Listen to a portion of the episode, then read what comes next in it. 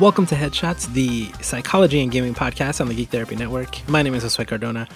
I am all alone today because I am just going to provide a quick update. We haven't updated the feed in a while. We haven't posted an episode. That's because I don't think I've talked about this on the show before, but I moved to Puerto Rico a few months ago, and that was just a bit before Hurricane Maria. You've probably seen Hurricane Maria uh, on the news and how it hit Puerto Rico and how Puerto Rico has been without electricity, and it it it sucked. And uh, I haven't been able to communicate with um, my my my wonderful co-host or any of my uh, other collaborators on the show. So haven't been able to to post an episode, but I figured I would step in, make sure that I, I update the feed, um, give some updates, and kind of you know tell you what it's been like to game in a situation like this, even if it's just for a couple minutes. So it's been over 50 days since Hurricane Maria hit Puerto Rico. That was on September 20th. And before that, and I think a lot of people don't remember this already, there was another hurricane that hit Puerto Rico and we didn't have electricity for days. So I didn't have electricity for, I believe, four days. And I was one of the lucky ones after Irma. And right before Maria hit, it was going to be a much, much worse storm. So I, I, I wanted to be prepared. And uh, what I did was I made sure that I had my battery pack ready so I could recharge my Switch at any moment. And right before the electricity went out, I thought, man, I could really use a new game. so I ended up I ended up buying Mario plus Rabbids and oh man, that was so good. And for the first week or so, which again, uh, it was a long time without electricity. I, I played Mario plus Rabbids a lot. I really, really liked it. I still had Zelda. I still had some um, shrines to, to take care of. And that game, that, that game was a lot of fun because it was, Mario plus Rabbids is a is a thinking game. It makes you think a lot, and it, it it's kind of like a puzzle game. People compare it to XCOM a lot, but you know, there's this intricate puzzle, and there was so many cool moments. I wish I, I had people to talk to about um, some of the stuff that that happened in that game, and it was fantastic. But after about a week of uh, being just man, just uh, it was it was it was a tough first week, um, and then just having that one new game to play, I, I really wanted to play another. I think it may have been a week later. I'm not sure exactly sure on the dates, but I was listening to some podcasts about some new games that had come out, and so I really wanted to try to find a Wi-Fi hotspot somewhere so I could download some new games, and that is when um, I think it was the cable company who had just set up a Wi-Fi hotspot. It doesn't matter. It, it was a mess, but I got there and I was able to to go online. I was so happy. And then I, I immediately connected my Switch online and I bought a few games. So I ended up buying SteamWorld Dig 2, which is a lot of fun. I got Golf Story, which is very good. I got Picross S. Picross, I really like the old Picross games on 3DS. And uh, that was a lot of fun. And then I got Stardew Valley, which I, I had on Steam, which I bought a while back, and I I never played it. And I'd been wanting to play it. And I thought, you know what? This might be the perfect Switch game. I thought, man, four games that none of them are full price games. They were all between 10 and $15. I think SteamWorld Dig was 20. But I thought, you know what? I don't know how much longer we're not going to have electricity. Let me do this. I don't think I'll regret it. And oh man, do I not regret it. I've put in, I think 50 or 60 hours into Stardew Valley. It is a lot of fun. I just got married. I'm into year three. It's, it's, uh, it's, it's a lot of fun. And even though now I had all these games to to play with, it was it was funny because I started missing my 3DS and my Vita, which I I traded in earlier this year. And I I don't like to trade in systems, but I figured am I, am I really going to play with my 3DS or my Vita ever again? And I absolutely would have because I had so many good games on my Vita, so many good games on my 3DS, and I still have some of my 3DS games on carts. And I would have loved to, to have them, especially because they're portable. I could have recharged them even though I didn't have electricity. I could have used a generator, charged them up, and then play. And it's funny because uh, I just saw an article on Kotaku.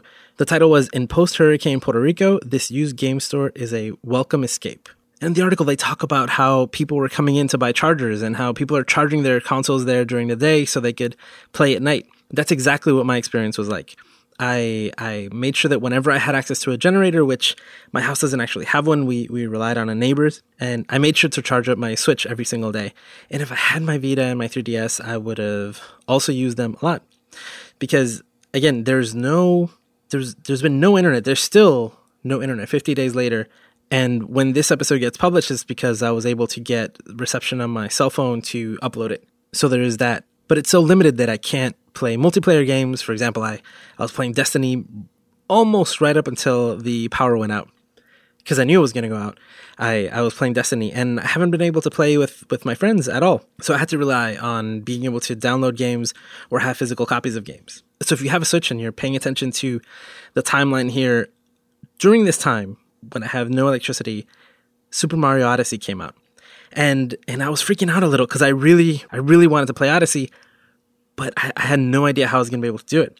So it actually took me I believe almost 12 hours to to download it. I was able to start up a hotspot around 1 a.m. and then I turned off all auto lock and sleep functions. I hooked up the cell phone to a battery pack and then I then I had the switch also hooked up to a battery pack, and then I made sure to you know I, I made sure that they turned on, stayed on, didn't auto lock or anything, and then I was able to to download it, and it took yeah it took about twelve hours.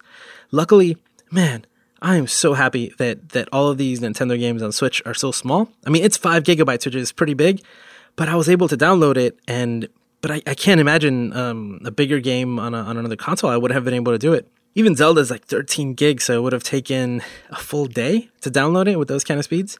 But I was able to do it. I was able to pre-purchase it, preload it, and I started the process a few days earlier. I figured it might even take me a few days to download. And I gotta say, the Nintendo Switch being able to start a download file and then, uh, you know, continue, it'll stop and then it'll continue later. That's been, that's been so good. That was so good because so many times my, my connection would, would fall and then I'd have to pick it back up again. But again, total, it was about 12 hours to, to download the game.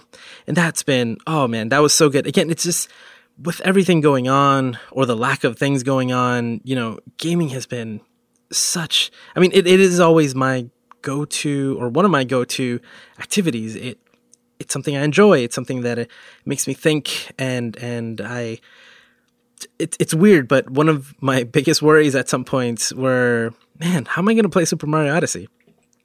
and uh, luckily I was I was able to figure it out. I was able to do it, and I really really want to talk to people about it. Hopefully, hopefully there'll be an episode in the future.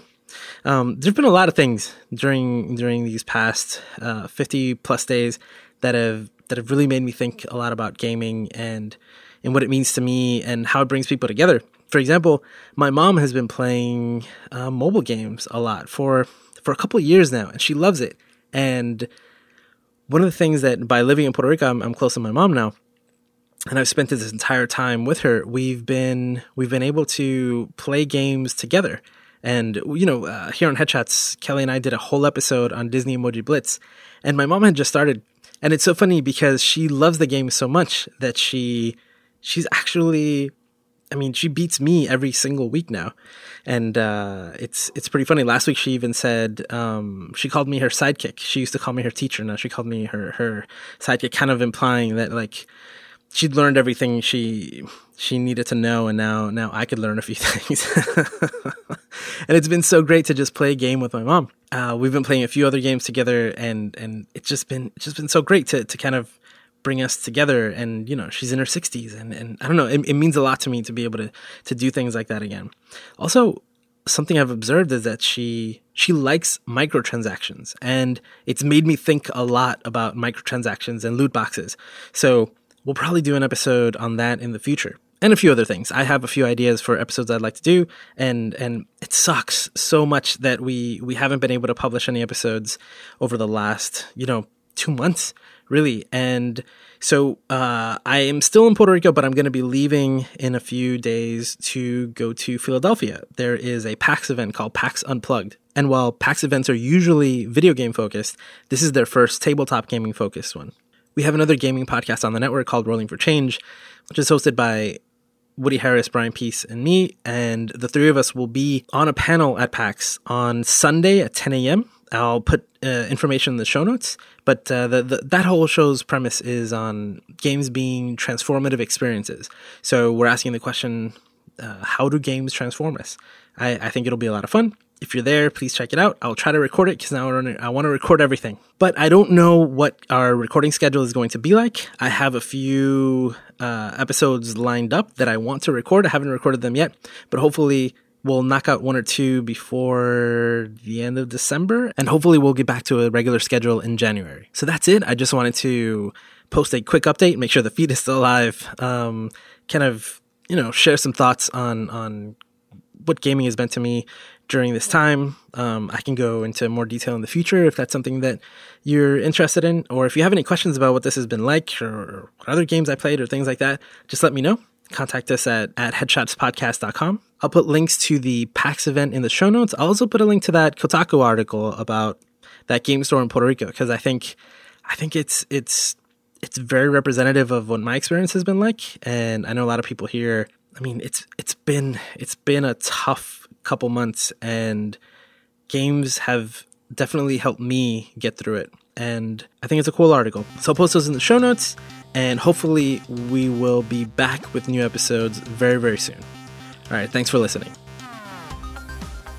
You've just listened to Headshots on the Geek Therapy Podcast Network.